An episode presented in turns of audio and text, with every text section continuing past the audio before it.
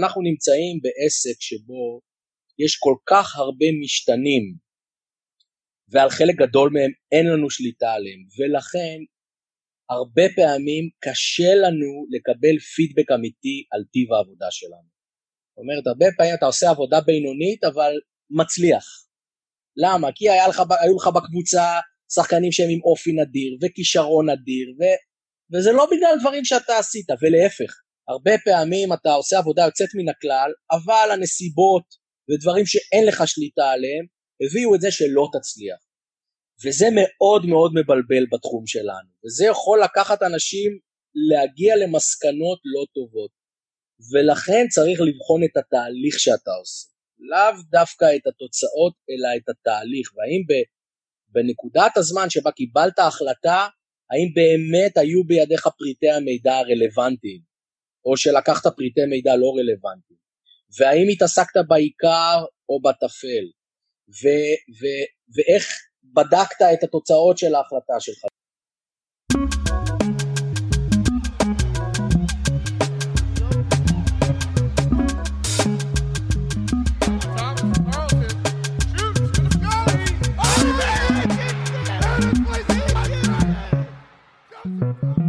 שלום לכולם וברוכים הבאים לפרק התשיעי של לצאת מהקווים, מאמנים מדברים על אימון, אני עמית רחמילביץ'.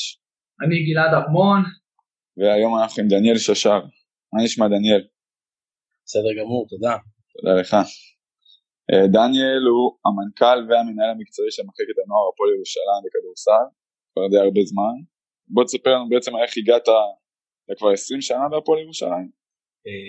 בהפועל ירושלים, כן, אפילו יותר, מאז שהשתחררתי מהצבא ב-97, התחלתי לאמן שם קט-סל, בעצם התחלתי לאמן כבר בגיל 16, מאוד אהבתי כדורסל, ובגיל 16 הבנתי שקריירה אני לא אעשה מזה כשחקן, אז עשיתי קורס מדריכים בווינגייט, אה, בתנאי פנימייה, היום אני חושב שזה קצת פחות נפוץ. והתחלתי ישר לאמן, ומאז בעצם חוץ מהפסקה של שנה אחת אה, אה, בצבא, ואחר כך גם תוך כדי הצבא חזרתי לאמן, בעצם אני מאז ברצף בעסק הזה, אחרי הצבא הצטרפתי להפועל ירושלים, אימנתי באמת כל קבוצות הגיל האפשריות, עד שהגעתי לאיפה שאני היום, ואני כבר די הרבה שנים אה, בתפקיד הזה. ומתישהו לפני כמה שנים גם הפכת להיות מנהל מקצועי, אתה יכול לספר גם על המעבר הזה, אולי מבחינת אה, איך זה שונה להיות מנהל מקצועי מלהיות אה, רק מאמן, אה, ואחרי זה גם אולי מה, מה כולל התפקיד וכדומה. חיים הרבה פעמים דברים זה עניין של טיימינג ומזל, ונכנסתי להפועל ירושלים כנראה בתקופה טובה שאנשים התקדמו לעמדות אחרות ואני הייתי הבא בתור, ככה זה, ככה זה עבד, והרבה פעמים גם היום זה עובד ככה, ובמקרה הייתי במקום הנכון בזמן הנכון. ונוצר איזשהו ואקום כי אנשים עברו לתפקידים בקבוצה הבוגרת, או פרון, דן שמיר, ומצאתי את עצמי ככה מבקש להיכנס לתפקיד הזה, לא היה כל כך את התפקיד הזה בצורה מאוד ברורה וכן הלאה, ולמדתי שאני מאוד מאוד אוהב אותו. זה בעצם אה, מאמן, מאמן שחקנים, מנהל מקצועי הוא בעצם מאמן מאמנים, ככה אני רואה את זה. ואני חושב שאני אה, אני מאוד אוהב את זה, ויכול להיות שאני גם עושה את זה בצורה לא רעה, אה, כי אני מאוד מאוד אה, נהנה מזה, ואני חושב שהמאמנים שאני מקווה שמתקדמים. מה כולל התפקיד שלך בתור מנהל מקצועי ביום יום? כי אתה לא כל הזמן נמצא הרי עם המאמנים, ולפעמים כשאתה מאמן אז אולי אתה לא יכול לראות מאמנים אחרים, אז אתה יכול לספר לנו איך נראה יום ממוצע. שלך או שבוע? אז זהו, קודם כל אני לא, אני בשנים האחרונות לא מאמן, השנה האחרונה שאימנתי באופן אה, סדיר הייתה 2015, אה, ומאז אני לא מאמן בעצם, אני, אני מאמן קצת ב... אני עושה קצת אימונים אישיים עם שחקנים מסוימים וכן הלאה, אבל לא מאמן קבוצה. אה, אז זה דבר אחד. באופן עקרוני העבודה של ניהול מקצועי כוללת תכנון ופיקוח ובקרה. זאת אומרת, אני מנסה כל הזמן לחשוב איפה אנחנו צריכים לעשות עבודה טובה יותר, איפה אנחנו לוקים בחסר, איפה השחקנים שלנו אה, חסרים להם דברים ואנחנו יכולים לעזור להם, ומשם אה, זה אומר שצריך ללמוד את החומר, להבין מה יכולות להיות הבעיות שלנו ולמה זה קורה לנו, למה השחקנים שלנו אה, ברמה האתלטית פחות טובים ממה שהיינו רוצים לראות אותם, ואז זה דורש תכנון, ואחר כך זה פיקוח ובקרה, זאת אומרת זה ללכת לאימונים ולראות שהדברים שאתה מבקש שיקרו באמת קורים, ולעזור למאמנים להיות טובים יותר, זאת אומרת לאמן את המאמנים, אז איך נראה יום, אז אה, אה, אני אחרי צהריים ערב הולך ורואה אימונים ומשחקים, ולמחרת מדבר עם המאמנים, מה היה, מה ראיתי, מה אפשר לעשות יותר טוב, זה לא שיחה של אה, מורה לתלמיד, זה שיחה של שני אנשים שלומדים ביחד על המשחק. והשאלות שלי הן תמיד שאלות של למה עשית את זה, ומה ההיגיון שעומד מאחורי זה. והמאמנים שלי יודעים שאומנם יש לנו מה שנקרא קו מקצועי, זה איזשהו צמד מילים שאנשים מאוד מאוד אוהבים, קו מקצועי, ויש פה בהחלט דברים שאנחנו מאוד רוצים להקפיד עליהם, אבל אפילו אם מאמן יבוא וירצה לעשות משהו שהוא אחרת מהקו המקצועי, הדבר היחיד שאני אבקש ממנו זה מה הרציונל שעומד מאחורי זה, למה אתה עושה את זה. ואם יש מאחורי זה רציונל, אני אגיד לו יאללה לך על זה, אבל אני רוצה שתבקר את עצמך ותבדוק שבאמת זה משיג את התוצאות שאתה רוצה. הייתה לי, יש לי רק דוגמה טובה רק מהשנה, אני מאוד מאוד מאוד מאוד מאמין בעניין הזה של ריבאונד. וריבאונד הגנה ו box out זה, זה אחד הדברים שתמיד נתתי עליהם אה, דגש מאוד מאוד גדול. ו, ו, ו, ואותו דבר לגבי הגנת מעבר, אוקיי? שאלה שני דברים שהם קריטיים בעיניי. והשנה אחד המאמנים אמר, אני, כולם הולכים לאופנסיב ריבאונד, אף אחד לא מתחיל לרדת להגנה ברגע הזריקה.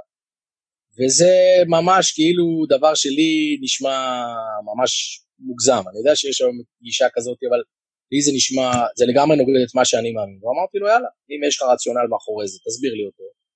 ויאללה, לך על זה ותנסה. אני יכול לספר שבשלב מסוים הוא ירד מזה וחזר לשלוח שחקנים להגנה, אבל אבל הוא ניסה, והמטרה היא באמת כמנהל מקצועי לתת לאנשים את הבמה ולתת להם את הביטחון לנסות תוך כדי קווים מנחים. זאת אומרת, חייב להיות היגיון מאחורי כל מה שאתם עושים. זאת הדרישה שלי. ירושלים זה מועדון גדול מאוד, גם אה, בשטח שהוא מתפרס עליו וגם מבחינת כמות קבוצות, ומעניין אותי איך, איך אתה בתור מנהל מקצועי מתמודד עם, ה, עם הקושי הזה להגיע לקבוצות, יש מנהלי אזורים, יש מנהלי מרכזים, מה הקו, איך זה עובד? כן, זה, זה באמת קושי גדול, אה, כי גם גיאוגרפית אנחנו פורסים על שטח די גדול, אז כן, יש מנהלים של אזורים שונים ויש רכזים של שכבות, והם אה, רואים כל אחד את המאמנים ואת הקבוצות בתחום האחריות שלהם, והם אה, מפנים זרקור למקומות שבו הם אומרים לי, תשמע, אתה צריך ללכת לראות שמה. מסיבה כזאת או אחרת, יש שם שחקן שצריך לראות אותו, יש שם בעיות שצריך לעזור לפתור אותן וכן הלאה, אז כן, זה מאוד עוזר, אבל בעצם אנחנו מאוד מאוד בנויים בצורה של פירמידה, בהתחלה עד כיתה ז' אנחנו לא מרכזים שחקנים בכלל, והילדים לפי אזורי המגורים שלהם משחקים. מכיתה ח' אנחנו מתחילים קצת לקבץ אותם, כי זאת גם החלוקה של האיגוד, ובעצם יש פירמידה, אז אני נמצא בעצם רוב הזמן עם הקבוצות שהן יותר בחלק העליון יותר של הפירמידה, ויש לי רכזים לחלקים האחרים. אה, אז, אז השליטה היא בצורה כזאת, אבל, אבל בהחלט הגודל הוא הרבה פעמים גורם אה, שדורש מאיתנו לעשות התאמות ולהתמודד עם המורכבויות האלה. כשאמרת קודם אה, מה התפקיד שלך כולל, זה היה נשמע, זה היה נשמע כאילו בעיקר אתה עסוק בבעיות או בדברים לא טובים שקורים. זה נשמע כמו תפקיד יחסית כפוי טובה, כאילו לתקן בעיות. א' כן, א' כן, א' זה תפקיד כפוי טובה, בואו נתחיל בזה, זה תפקיד כפוי טובה, אני מאוד מאוד אוהב אותו, כן, אני מאוד מאוד אוהב אותו, אני לא מתלונן, אני מברך על, ה, על התפקיד הזה ועל המקום הזה ואני אוהב אותו.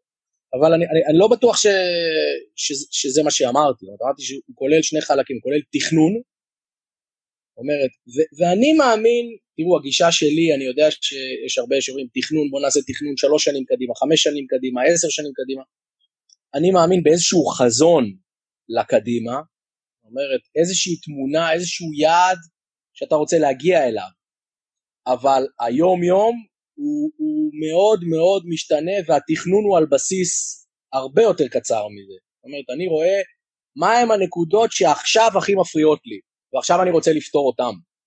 ו- ו- וזאת העבודה, אני חושב שזאת הדרך שלנו לעבוד גם עם הקבוצות וגם שלי, אז זה לא בדיוק uh, כל היום בעיות, אלא מה אנחנו צריכים לעשות יותר טוב, איך אנחנו רוצים לשפר את הנקודה הזאת, אני לא מסתכל על זה כבעיה, אני מסתכל על זה כמשהו שאנחנו רוצים לשפר אותו, אז, אז זאת הנקודה בעיניי, ולא, ולא פתרון בעיות, זה לא איזה סגירת חורים או משהו כזה, לא, זאת שיטת העבודה, כי בטח בעסק הזה קשה מאוד לדעת מה ילד יום, ויש כל כך הרבה דברים שהם לא בשליטתנו, ולכן אנחנו צריכים כל הזמן להגיב ולראות איפה אנחנו עומדים היום ואיפה אנחנו רוצים לעמוד בעוד שבוע.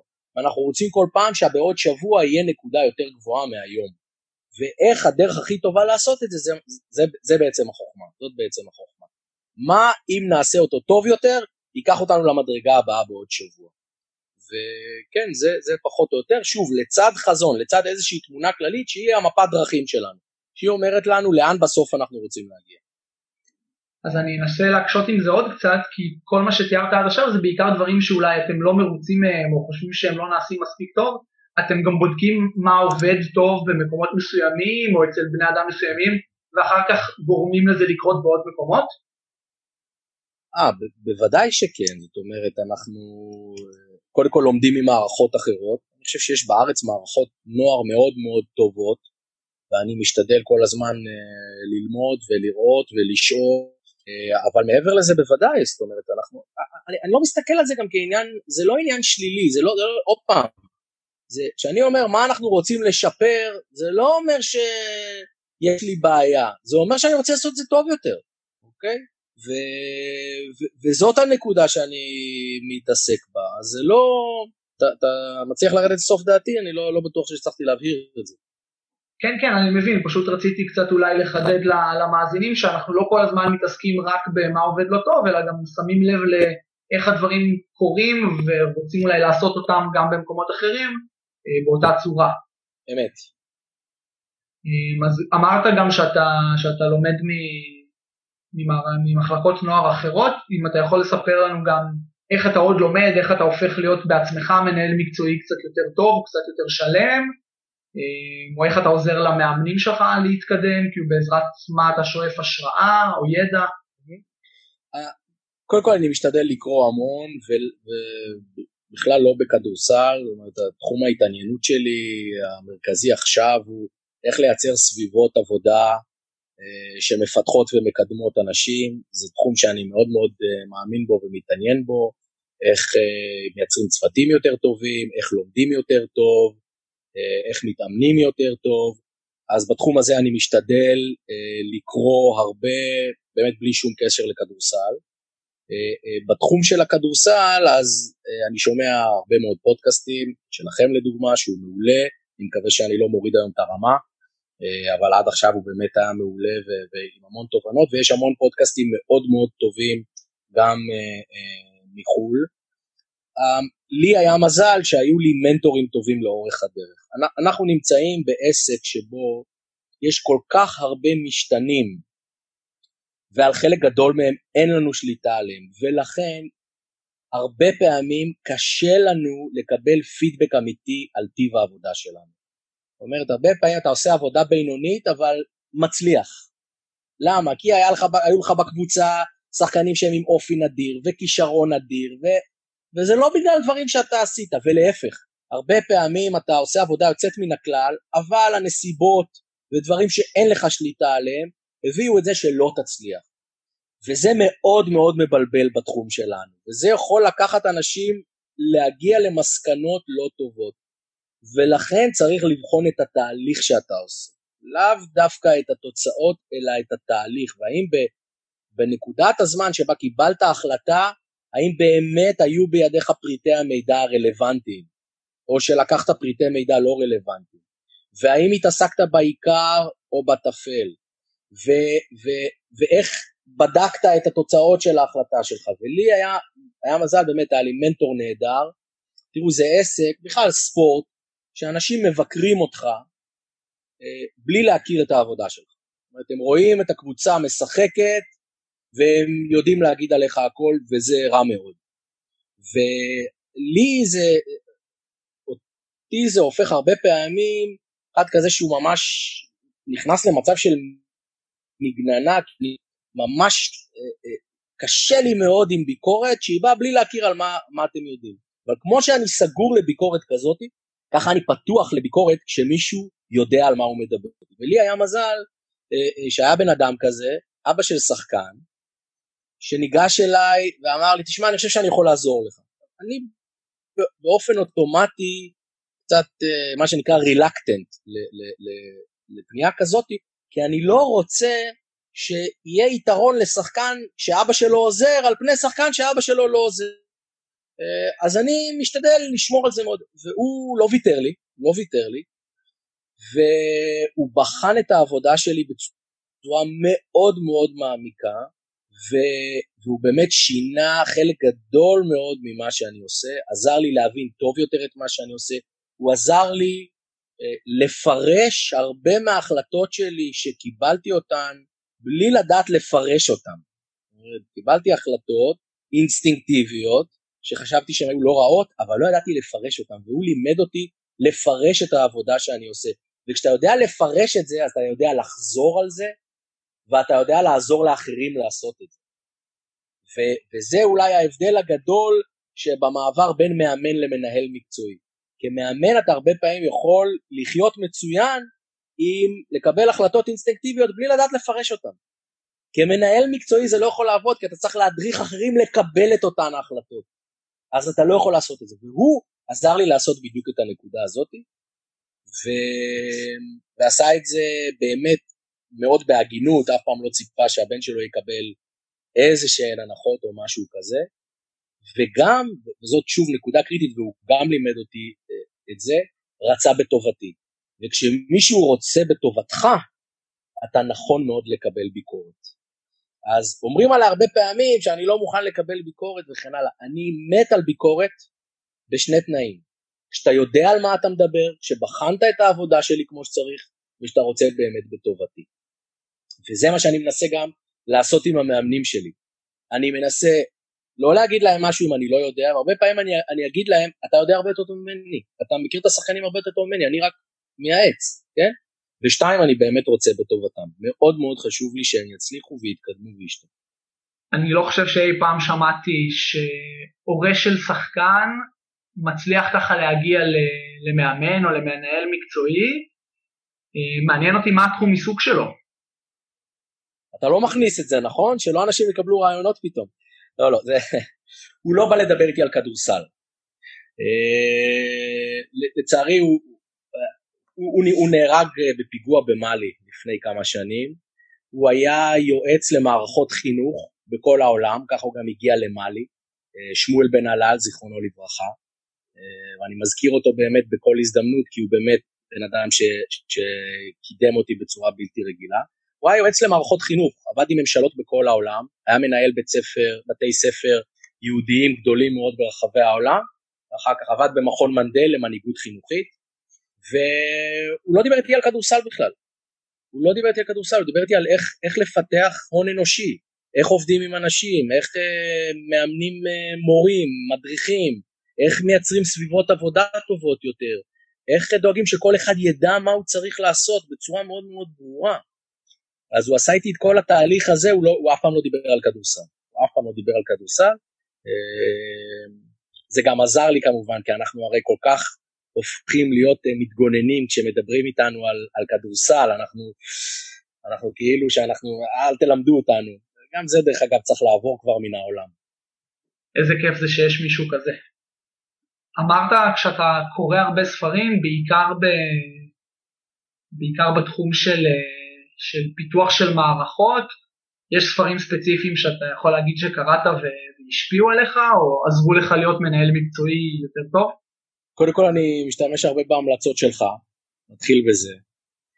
אבל uh, uh, יש ספר שנקרא, שאני חושב שהוא, כל אחד צריך לקרוא אותו, לחשוב uh, מהר, לחשוב לאט של דניאל כהנמן, שהוא מסביר לנו איך בעצם המוח שלנו עובד, והוא מסביר על מערכת 1 ומערכת 2, ואני חושב שזה ידע שמאמן חייב שיהיה לו אותו. אני חושב שהמשחק הוא מאוד במערכת 1, ולמרות שיש, כמו בכל דבר, יש שילוב מאוד מעניין עם מערכת 2, אבל צריך להבין את השילוב הזה, וזה מאוד עוזר בלקדם אה, אה, ולעסוק עם מאמנים. גישת הקופסה השחורה, ספר מעולה על איך אנחנו לומדים.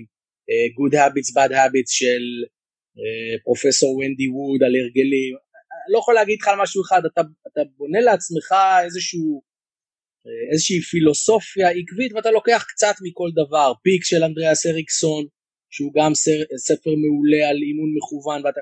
הרבה פעמים הספרים האלה, יש שם תיאוריות שהן ממש נוגדות אחת את השנייה. זאת אומרת, חוקר אחד מציג תיאוריה וחוקר אחר מציג תיאוריה מנוגדת, ובסוף אתה מוצא שהאמת היא איפשהו באמצע, וצריך לקרוא מאוד מאוד רחב, והרבה תחומים, ולפעמים גם תחומים מנוגדים, כדי שאתה תוכל לקבל תמונה טובה על איך, איך זה בעצם עובד. זה מה שאני מנסה לעשות. אז אין איזה... הספר המרכזי זה של כהנמן, אבל, אבל משם זה הרבה מאוד ספרים אחרים. אה, אנחנו רוצים להמשיך בקו של ההתמקצעות, רק לקחת את זה יותר למקום של כדורסל. אה, לפני כמה שנים יצאת לביקור בדוידסון, אצל אה, קואוצ' בוב מקילופ, יצא משם גם אחלה שחקן. לפני, אנחנו ניגע בזה בכל מיני רמות, אבל בואו נתחיל מההיבט הטכני, של איך הגעת לשם ואיך נוצר הקשר. אז יש, יש כמה תוכניות שהן ממומנות והן ממש נפלאות ו- ומה שצריך זה אוזניים טובות כדי למצוא אותן וגם קצת מזל. אז, אז לי באמת היה הרבה מזל. ב-2007 פיבה פתחו את קורס המאמנים שלהם ה-FECC קורס המאמנים של פיבה והיה לי מזל שצביקה שרף ויורם חרוש אז היו בארגון המאמנים ואיגוד הכדורסל ושלחו אותי מטעם האיגוד אני זוכר להם את זה לטובה מאוד עד היום. זה היה קורס נפלא ולמדתי ממנו המון. וב-2015 לפני חמש שנים אז uh, שלחו תוכנית לכל, שלחו לכל בוגרי הקורס שיש תוכנית שנקראת ICAB, International Coaching Apprenticeship in Basketball.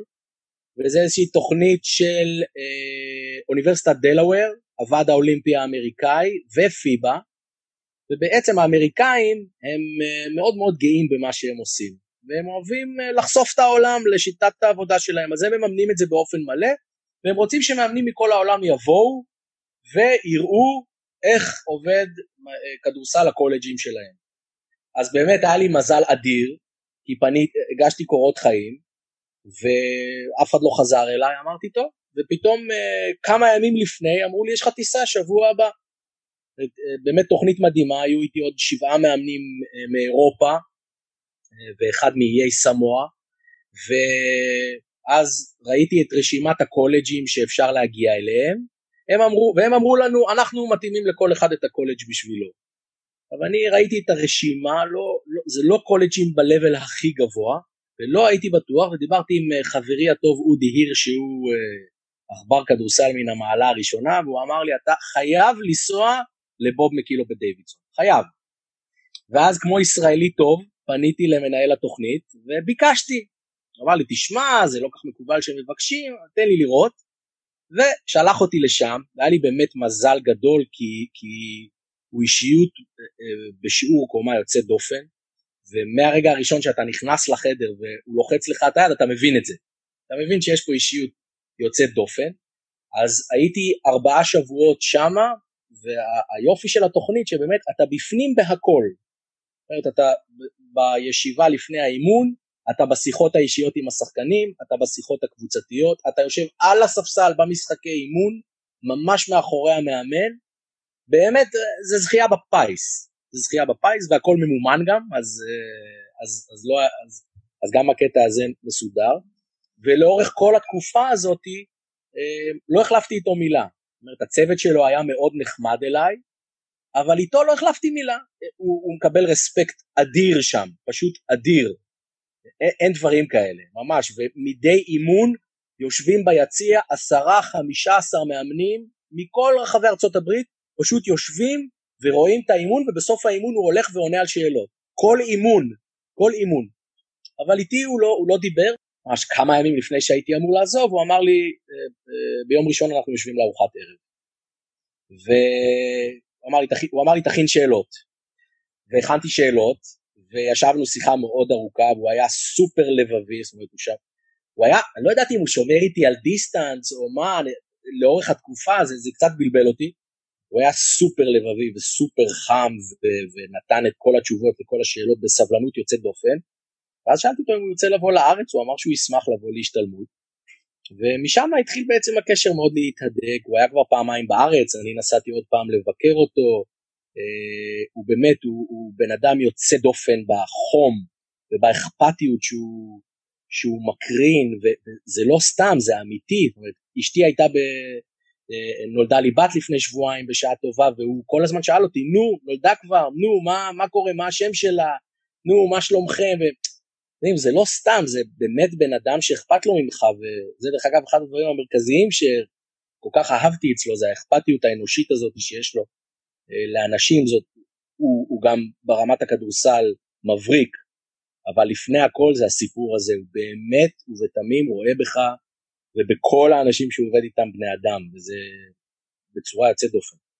ואם אנחנו רוצים uh, לאפיין, אותו אפיינת, אני חושב, בצורה, מתוך שהיה שמח לשמוע את איך שאפיינת אותו, אבל אם אנחנו רוצים לאפיין את הסיסטם שלו ואת המערכת ואת הקולג' עצמו ואת התרבות, שתרבות אנחנו גם ניגע בנושא הזה בהמשך, אבל מה, מה התרשמת, ואחרי זה גם תגיד אם תוכל לקחת מה לקחת אליך להפועל ירושלים, אני יודע שגם הייתה תקופה שלקחת דברים מקצועיים, אני לא יודע אם זה עדיין קורה שם ביום יום. רגע, אני רוצה להפריע קודם, מזל טוב להולדת הבת. תודה, תודה, תודה. חד משמעית. תודה רבה. אמ, תראו, יש שם סיסטם שהוא מאוד uh, בנוי בצורה מאוד יפה, עם שבעה עקרונות uh, בסיסיים ועוד עקרונות שמשתלבים על זה, ובאמת הוא מלמד את השחקנים לקרוא את המשחק. ולהגיב למה שקורה במשחק, פחות מ...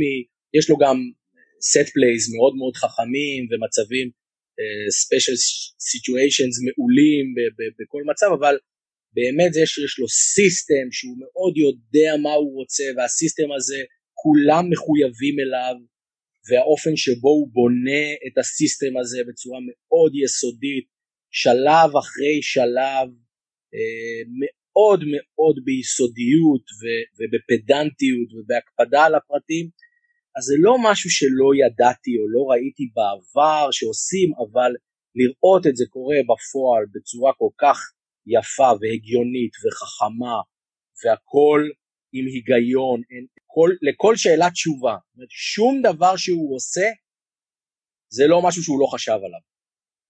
ולפני כל אימון באים ויושבים על האימון והכל זה דברים שעכשיו צריך. אתמול באימון היה ככה ואנחנו צריכים לפתור את הבעיה הזאת ונעשה היום ככה.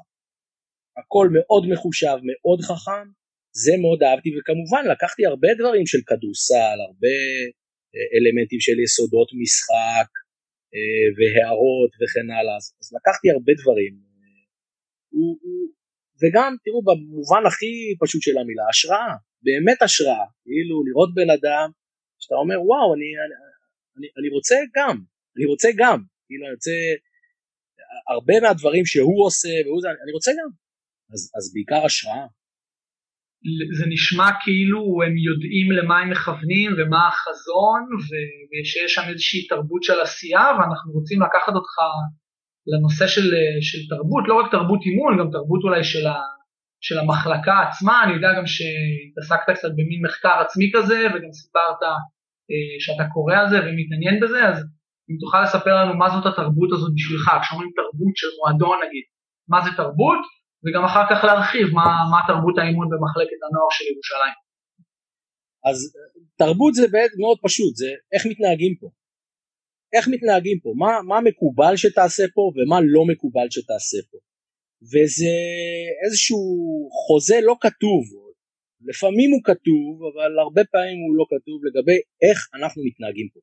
וזה צריך להיות משהו שהוא הוא, הוא לא המלצה, זה ברור לכולם שככה מתנהגים פה. וברור לכולם שאת זה אנחנו לא עושים פה. זה, זה ברור כאילו, זה לא, אין שאלה אפילו, זה לא שיש התלבטות, זה מאוד מאוד ברור לנו. אז, אז, אז, אז זה דבר אחד. אני קודם כל בסביבת עבודה שלי, אז הדבר הראשון שאני רוצה זה שיהיה לכולם ביטחון פסיכולוגי, גם לשחקנים וגם למאמנים, וביטחון פסיכולוגי זה אומר אה, אה, שני דברים, זה אומר אחד, שכולם ידעו ש, שהם מתייחסים אליהם קודם כל כבני אדם, לפני שהם שחקנים ולפני שהם מאמנים הם בני אדם, ואני בהקשר הזה אומר למאמנים שלי, ככה אני מתייחס, או מקווה שאני מתייחס ככה למאמנים שלי, ואני רוצה שהם יתייחסו ככה לשחקנים שלהם. תתנהגו לאחים כמו שהייתם רוצים שיתנהגו אליכם. וזאת הדרך הכי טובה בשבילי לקבל החלטות. בוא נגיד ש, שעכשיו אנחנו עושים השתלמות ומאמן אה, נכנס באיחור, איך אני מגיב? אני שואל את עצמי, זה היה יכול לקרות גם לי, הייתי יכול להיכנס באיחור. אז עכשיו מנקודת המבט הזאת אני אגיב. אז אני אה, מאוד אדרוש כשאני אחשוב שאין סיבה שדברים יקרו, ואני מאוד אדרוש, אבל, אבל שוב, אה, אני אתייחס לאחרים תמיד כמו שהייתי רוצה שיתייחסו אליי. אז זה דבר אחד. והדבר השני, שכולם ירגישו מאוד בנוח להגיד את כל מה שהם חושבים, ושלא לרגע אחד יחששו שהם אומרים משהו, אז מישהו יצחק עליהם, או ייגרם להם איזשהו נזק, או זה יפגע במעמד שלהם, או משהו כזה. אז הדבר הראשון זה שאני רוצה שהתרבות פה תהיה שלכולם יהיה ביטחון פסיכולוגי.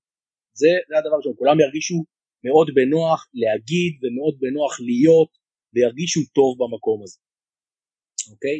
עכשיו, אם אני, אם אני מדבר על המאמנים שלי, אז אני רוצה שהם כולם ייצרו קשר אישי מכבד עם השחקנים שלהם, זה דבר שהוא ראשון במעלה בשבילי, קשר אישי מכבד, אני רוצה שתהיה להם מחויבות מאוד מאוד גבוהה להתפתחות של השחקנים שלהם. זאת אומרת, אני, אני, אני רוצה שכשמאמן נתקל באיזושהי דילמה, אה, זה יכול להיות בניצחון של משחק או בתגובה או משהו כזה, אני רוצה שיחשוב תמיד שלנגד עיניו הוא צריך לקדם את השחקן, צריך לקדם אותו אה, הן ברמה האישית והן ברמה המקצועית. ו, ואני רוצה לקוות שזאת התרבות שאנחנו מצליחים להנחיל ברוב הקבוצות שלנו ושככה העסק שלנו מתנהל.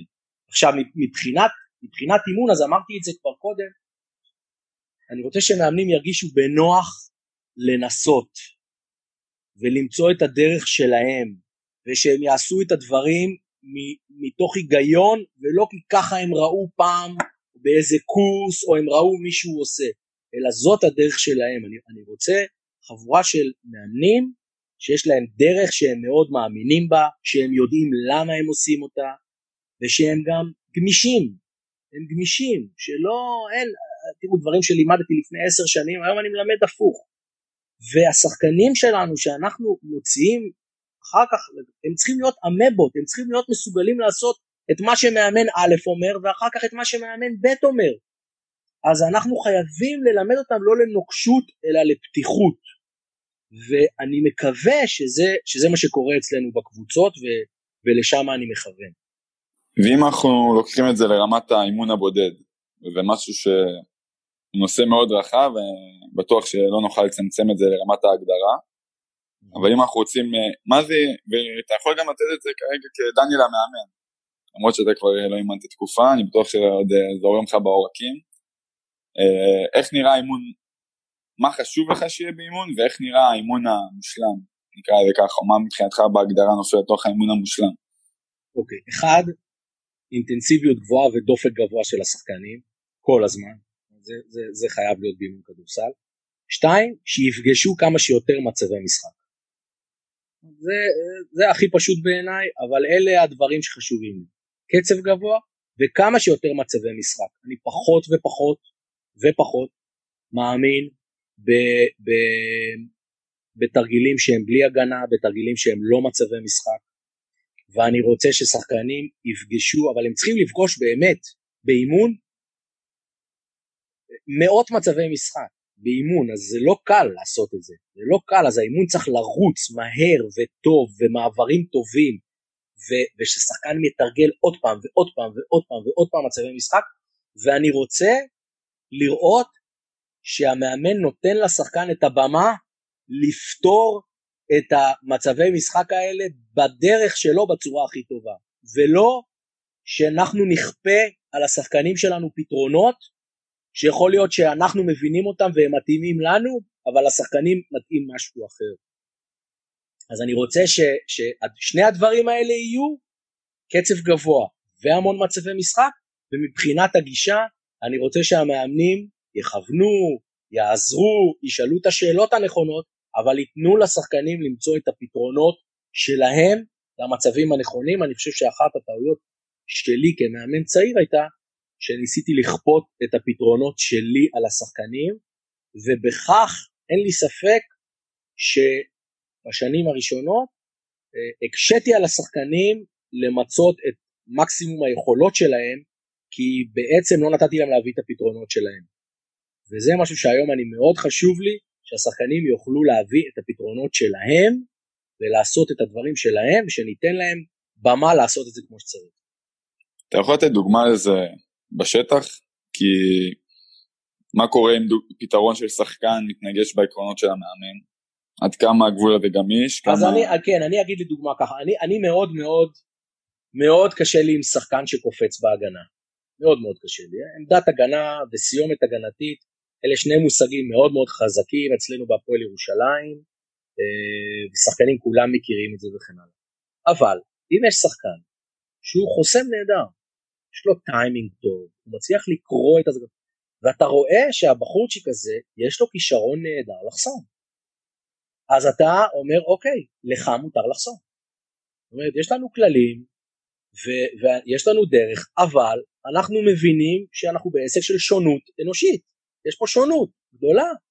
ואם אתה מביא לשולחן משהו שהוא אה, אה, טוב יותר ממה שאנחנו מציעים, בבקשה, אנחנו, אנחנו נלך איתך.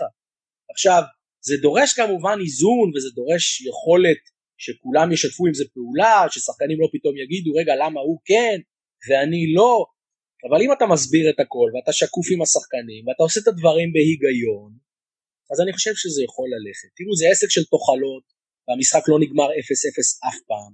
אתה צריך תמיד למצוא מה לאורך זמן ייתן לי את התוצאה הטובה ביותר.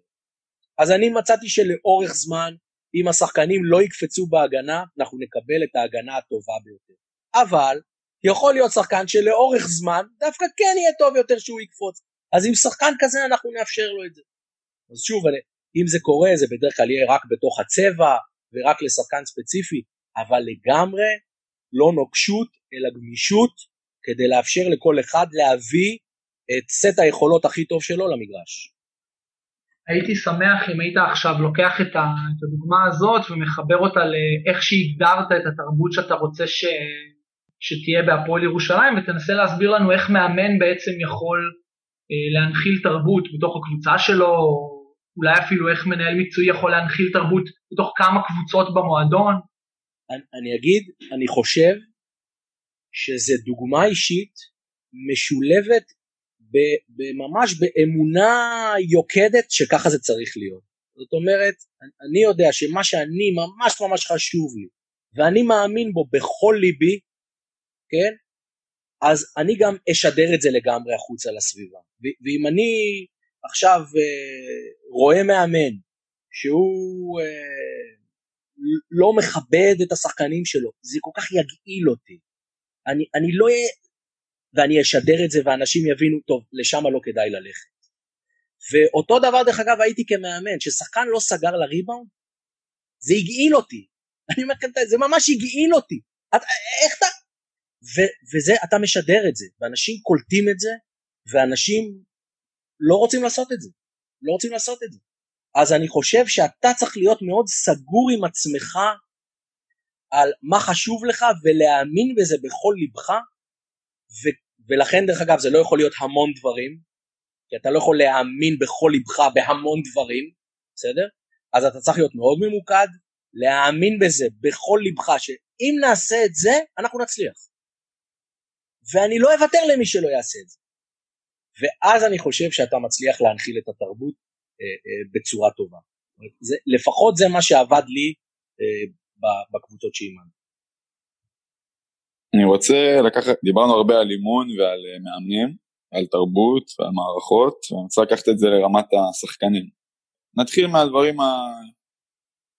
המאוד פשוטים, אני מאמין שבסגל כמו, באגודה כמו ירושלים יש סגל מצוינות או תוכניות מסוימות לפיתוח, יש כאלה, ואם כן אז מה, מה אתה מחפש, או, איך, או מה נותנים, או מה הקריטריונים ולאן אתם מכוונים את זה, ברמה המקצועית, ברמה האנושית. כן, יש, אמ, אנחנו מזמינים בעצם תראו כל העסק הזה של איתור כישרון הוא סופר בעייתי, אה, ואני חושב שמאוד קשה גם להגיד מי יהיה שחקן וגם להגיד מי לא יהיה שחקן. ואני חושב שאנחנו צריכים להיות מאוד זהירים ומאוד צנועים במחשבות שלנו בעניין הזה. ולכן מה שאני מנסה לעשות אצלנו זה שאתה צריך להיות good enough. בסדר? אני לא אזמין שחקנים שהם לא good enough, שאין להם איזה סט יכולות בסיסי שהוא כן טוב ברמה האתלטית, ברמה הגופנית וכן הלאה, אבל ה-good enough הזה הוא מאוד מאוד רחב, בסדר? הוא מאוד מאוד רחב. וברגע שאתה מחליט ששחקן מסוים הוא good enough, עכשיו זה צריך להיות בידיים שלו שהוא מוכן לבוא ולתת את ההשקעה הזאת. ואם יש לך שחקן כזה שהוא מוכן לבוא ולתת את האקסטרות לא על בסיס של השבוע כן ושבוע הבא לא, אלא על בסיס קבוע של יש לי חמישה אימונים עם הקבוצה ואני מוכן לבוא עוד שלוש פעמים בשבוע לעשות א', ב', ג', אבל אני מוכן לבוא אליהם עכשיו חמש שנים ולא להפסיד יותר מאימון בשנה, אז אתה בפנים. אז אתה בפנים ואני מוכן לעבוד איתך. אתה רוצה, אני מוכן לעזור לך. אתה רוצה שיעזרו לך, אני מוכן לעזור לך. אני חושב שבסופו של דבר, שחקן שלא באמת מאמין שהוא יכול להיות שחקן ולא באמת רוצה, לא יבוא, כי הוא כבר בא חמש פעמים בשבוע, אז זה. ומי שכן מאמין וכן מוכן לעשות את האקסטרה מאמץ הזאת, והוא עקבי בזה, אני רוצה לעזור לו. אני רוצה לעזור לו. וזה גם, תראו, זה, זה גם מבחינה מערכתית, העניין הזה של להחליט מי כן ומי לא הוא מאוד מאוד בעייתי, הוא, מאוד בעייתי מערכתית. ולפעמים צריך, לפעמים כמנהל מקצועי אתה צריך לקבל החלטות כאלה, הוא יקבל יותר והוא יקבל פחות, אין מה לעשות, זה חלק ממה שאתה צריך לעשות, אלה החלטות קשות, אבל לפעמים אתה צריך לקבל אותן, אבל אתה, אתה רוצה לעשות אותן באמת בצורה הוגנת וכזאת שמאפשרת לכולם צ'אנס, זאת אומרת, אני רוצה שכל מי שבאמת רוצה להצליח, המערכת שלנו צריכה לתת לו את הכלים להצליח. שוב, בתנאי שהוא good enough, זה לא יהיה למישהו שהוא מאוד מאוד קלאמזי uh, ואיטי ו- ואין לו בכלל יכולות אתלטיות וכן הלאה, אין מה לעשות, זה לגיטימי וזה fair enough, אומרת, כל אחד יש לו את הסט כישרונות שהוא מביא. עכשיו, מה, מה זה אומר בפועל? אז אני חושב שברמה של הבנייה הגופנית החבר'ה האלה צריכים לקבל אקסטרה והם צריכים להשקיע הרבה אקסטרה. וזה אומר גם, אני לא מאמין גדול בעבודה אישית של 1 על 0, אני מאמין בלאתר בעיות טכניות ולפתור אותן ספציפית לשחקנים, ובעיקר, שוב, להפגיש אותם כמה שיותר עם מצבי משחק. אז העבודה האישית שאני עושה היא כמעט תמיד יותר משחקן אחד, והיא כמעט תמיד מצבי משחק. גם בכליאה דרך אגב, כשאני עובד על כליאה, כמעט תמיד אני רוצה שזה יהיה כליאה במצבי משחק, איזשהו אלמנט הגנתי ולא כליאה של בלי הגנה. אז יש כמובן, אני רגיל עם כמה שיותר זריקות וכן הלאה, אבל אני מעדיף בהרבה שיזרוק פחות זריקות, אבל שיה, שיהיו עם מגינים, וזה דבר שאני מנסה כל הזמן לפתח ו- ו- ולמצוא תרגילים שנותנים לי גם מצד אחד כמות זריקות, ומצד שני שהזריקות האלה יהיו במצבי משחק. בעיניי מאוד חשוב שכל זריקה תהיה עם איזשהו מגן באזור. איזשהו מגן שעושה משהו, שמחייב את המתקיף להתייחס אליו, כי במשחק אין כמעט זריקות שהמתקיף לא מתייחס למגן, וזה קריטי בעיניי. אני אנסה ללחוץ אותך אל הקיר בכל זאת, ואני אשאל אותך איך בכל זאת אתם מנסים להעריך מי יהיה שחקן כדורסל טוב יותר, או מוביל יותר, או אם אתה יודע לפי, ה, לפי הדברים שראית, אז מה מאפיין ספורטאים שמגיעים לרמה הגבוהה יותר?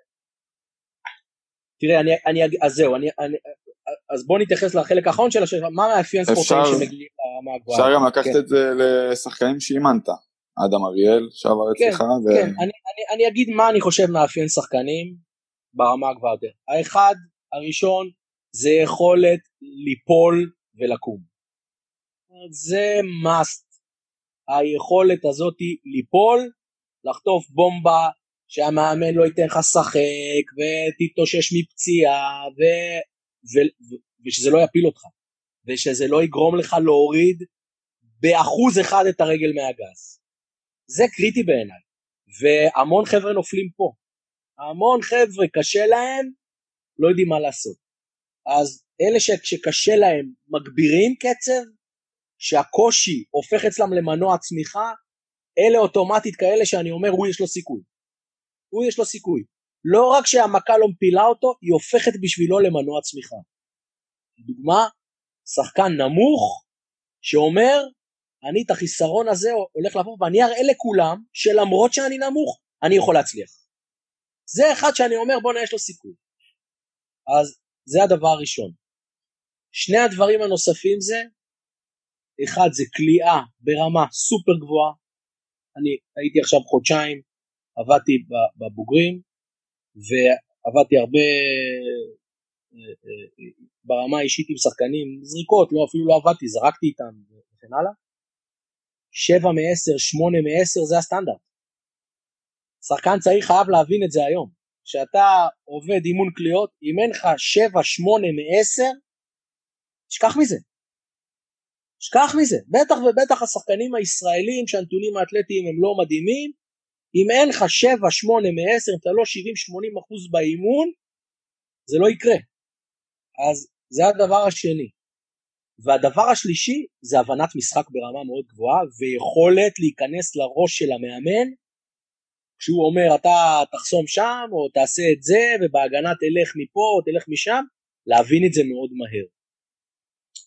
אז אני חושב שאלה הפרמטרים, אני, אני, אני אוסיף שאני חושב שזה שחקנים שמבינים לגמרי שהאחריות היא עליהם, לגמרי לגמרי, ההבנה שהאחריות היא עליהם ו- ולא הסיטואציה תשנה אותם, כאילו לא לשנות את הסיטואציה יעזור להם, אלא לשנות את עצמם. אני חושב ששחקן שכל הזמן עובר מקבוצה לקבוצה בניסיון למצוא את הכי טוב, זה מעיד על זה שהוא אה, אה, אה, לא משפר את עצמו אלא מנסה לשנות את הסיטואציה וזה לא עובד, אתה צריך לשנות את עצמך ולא את הסיטואציה. לדעת לפעול בתוך הסיטואציה גם אם היא קשה זה, זה הגדולה. ואני חושב שכדאי להיות מאוד מאוד טוב במשהו אחד ולא טוב בהרבה תחומים. זאת אומרת, זה, זאת נקודה שאני חושב שהיא משמעותית. תהיה מעולה בדבר אחד, עדיף על פני להיות טוב בהרבה תחומים, אבל שאתה לא... אין בשום דבר שהוא הסיגניצ'ר שלך. אבל זאת דעתי, כן? זאת דעתי. פה אני לא בטוח שכולם... על הרבה דברים אני לא בטוח שכולם יסכימו, על זה, על זה אולי עוד פחות. אה, אנחנו מתקרבים לסיום, ואני רוצה לגעת בנושא מאוד חשוב שקשור בעיקר לשחקני נוער, אה, וזה עניין ההורים והמקום שלהם בחיים של ספורטאי צעיר היום. כדורסלן לצורך העניין, אני יודע שגם אצלכם יש אה, אדם שהתפקיד שלו הוא לקשר, לתקשר עם ההורים במערכת, מישהו שזה התפקיד שלו, אז אם תוכל להסביר לנו גם מה הרציונל מאחורי תפקיד כזה, כי זה לא משהו שקורה בכל עבודה, אם בכלל, אני חושב שאתם אפילו היחידים, אה, ומה הדעה שלך כמאמן וכמנהל בנושא? הדעה שלי קודם כל שכל ההורים רוצים בהצלחה של הילד שלהם. והם כולם באים ממקום טוב. ואני גם אגיד כאבא שהעסק הזה הוא מאוד מאוד מאוד אמוציונלי. הילד שלך יקר לך יותר מכל דבר אחר, ואתה תעשה הכל בשביל שיהיה לו טוב. והרבה פעמים בתהליך הזה של לעשות הכל שיהיה לו טוב, אתה מסתכל על דברים מאוד רגשי ולא רציונלי. וגם אני כאבא, מאוד קשה לי שה, שהילדים שלי פתאום בוכים או רע להם, או קשה להם, למרות, ואני ארוץ ואחבק אותם, וארוץ וארים אותם, למרות שלטווח ארוך יהיה עדיף להם רגע להתמודד, ולראות מה קרה להם, ולהבין שזה לא כזה נורא, ולקום בעצמם. וזה בוודאי אף פעם לא מכוונה רעה של ההורים, זה תמיד מכוונה טובה. ואנחנו בלהט העניין, ובגלל שאנחנו אחראים להרבה שחקנים, לפעמים לא רואים את הכוונות הטובות האלה, לפעמים מרגישים מותקפים, וזה יוצר תקשורת לא טובה ולא בריאה. ולכן חשבתי שמישהו מבחוץ, שהוא לא אמוציונלי, והוא עובד רציונלית, והוא בוחן את הדברים מנקודת מבט קצת חיצונית, ויכול לראות את זה מנקודת מבט יותר אובייקטיבית, אם הוא יעשה את העבודה הזאת, זה עשוי לשפר את התקשורת שלנו עם ההורים, והתקשורת הזאת היא מאוד מאוד חשובה. אז הוא מקבל פנייה מהורה, ואז הוא בוד... מתחיל תהליך של בדיקה, והוא ידבר עם המאמן, וישמע את המאמן, ואז הוא ידבר איתי, ונחשוב ביחד. תמיד זה עניין של שני צדדים, זה לא שצד אחד תמיד במאה אחוז צודק והצד השני, אנחנו רוצים להבין איפה יש אמת בדברים ואיפה יש היגיון בדברים ואיפה הדברים הם אה, מוטים ולנסות לתת את הפתרון הכי טוב והכי מתאים. אנחנו לא, אני גם חושב ש, שהרבה פעמים מאמנים, גם אני כמאמן, כשמופעל עליך לחץ נאורים זה עשוי לפגוע בקבלת ההחלטות שלך ככה שאתה לא תמיד עובד לטובת העניין.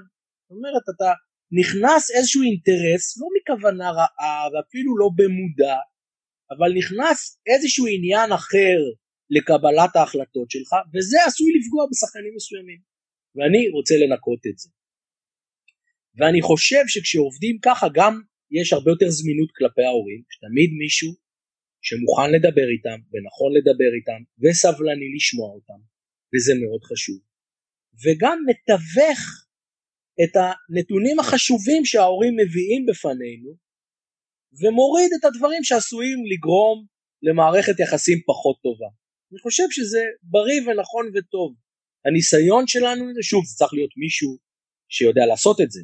לשמחתי יש לנו מישהו כזה, שהוא יודע לעשות את זה, והוא סבלני, והוא קשוב, הוא יודע לברור את המוץ מן התבן, הוא יודע להגיד מה חשוב ומה פחות חשוב, והוא יודע גם איך להעביר את המסר למאמנים בצורה טובה. אז צריך שזה יהיה מישהו טוב. אני חושב, לפחות לנו, זה עובד בצורה די טובה. ככה אני מרגיש. זה משפר את התקשורת שלנו עם ההורים, וגם עוזר לנו לקבל מידע חשוב מההורים. אל תשכחו שההורים מכירים את הילדים טוב מאיתנו. והרבה פעמים יש להם מידע על הילדים שיכול מאוד לעזור לנו להצליח עם הילדים, ובסופו של דבר זאת המטרה שלנו, להצליח עם הילדים. אדיר. אנחנו בחלק האחרון, ובגלל שאנחנו עדיין עם הקורונה ואי אפשר תמיד לשבת אה, ולהכניס את הכל, אז אנחנו עושים טייק אווי. ואנחנו נשאל אותך עכשיו שאלות גם על דברים ש, שעברנו עליהם עכשיו, כדי שאם מישהו שומע רק את החלק האחרון של הפודקאסט כי אין לו זמן, בכל זאת הוא יוכל אה, לקחת איתו החוצה איזה אה, איזה שהם תובנות. אז אנחנו נשאל אותך ואתה תענה במשפט, שניים, כמה שפחות, יותר טוב. Okay. אוקיי. מה, ש, מה שייכנס בחמגשית. אוקיי. Okay. איך בונים תרבות? מאמינים בכל לב במה שעושים ונותנים כל הזמן דוגמה אישית. מה צריך לשקלל כדי לחשב את סיכויי ההצלחה של ספורטאי? עד כמה הוא אחראי לגורלו, עד כמה הוא מסוגל להתמודד עם אה, כישלונות, עד כמה הכלייה שלו טובה, ספציפית לכדורסל, והאם הוא מסוגל להתאים את עצמו למאמנים ומערכות שונות. ספרים מומלצים למאמנים? Good Habits, Bad Habits, חובה בעיניי. אה. דיברנו לחשוב מהר, לחשוב לאט של כהנמן, גישת הקופסה השחורה, פיק, אנדריאס אריקסון, ואם אנחנו מדברים על, על כדורסל, אז אני חושב שספרים של קואוצ' קיי, של דין סמית, של בובי נייט, כל האגדות האלה הם בסיס מעולה. מה ההגדרה שלך להצלחה? אם עשית ניסיון אמיתי אחרי שהתכוננת כמיטב יכולתך. מה ההגדרה שלך לכישלון? אם לא עשית ניסיון אמיתי, או לא התכוננת כמיטב יכולתך. חוויה משמעותית או רגע שיא כמאמן או כמנהל מקצועי? זכייה בגביע המדינה לנוער כמובן, אבל כל ניצחון שעשינו נגד קבוצה שהייתה טובה יותר מאיתנו, אה, הוא רגע משמעותי בקריירה. דבר אחד שלא ידעת בהתחלה ואתה יודע היום? שיש עוד המון דברים שאני לא יודע. ושזה עסק אה, מאוד מורכב.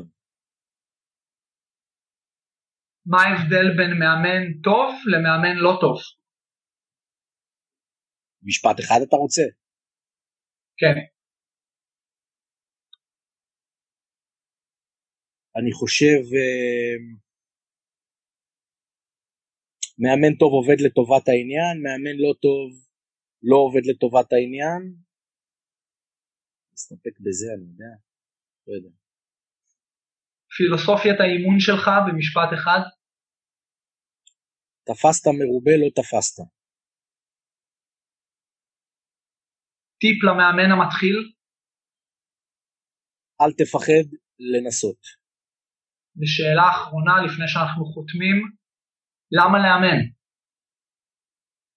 כי זו הזדמנות נהדרת לעבוד עם בני אדם, להוביל בני אדם, ללמוד על עצמך אה, ולקבל אה, סיפוק שאתה עושה משהו משמעותי בשביל להפוך את העולם למקום טוב יותר.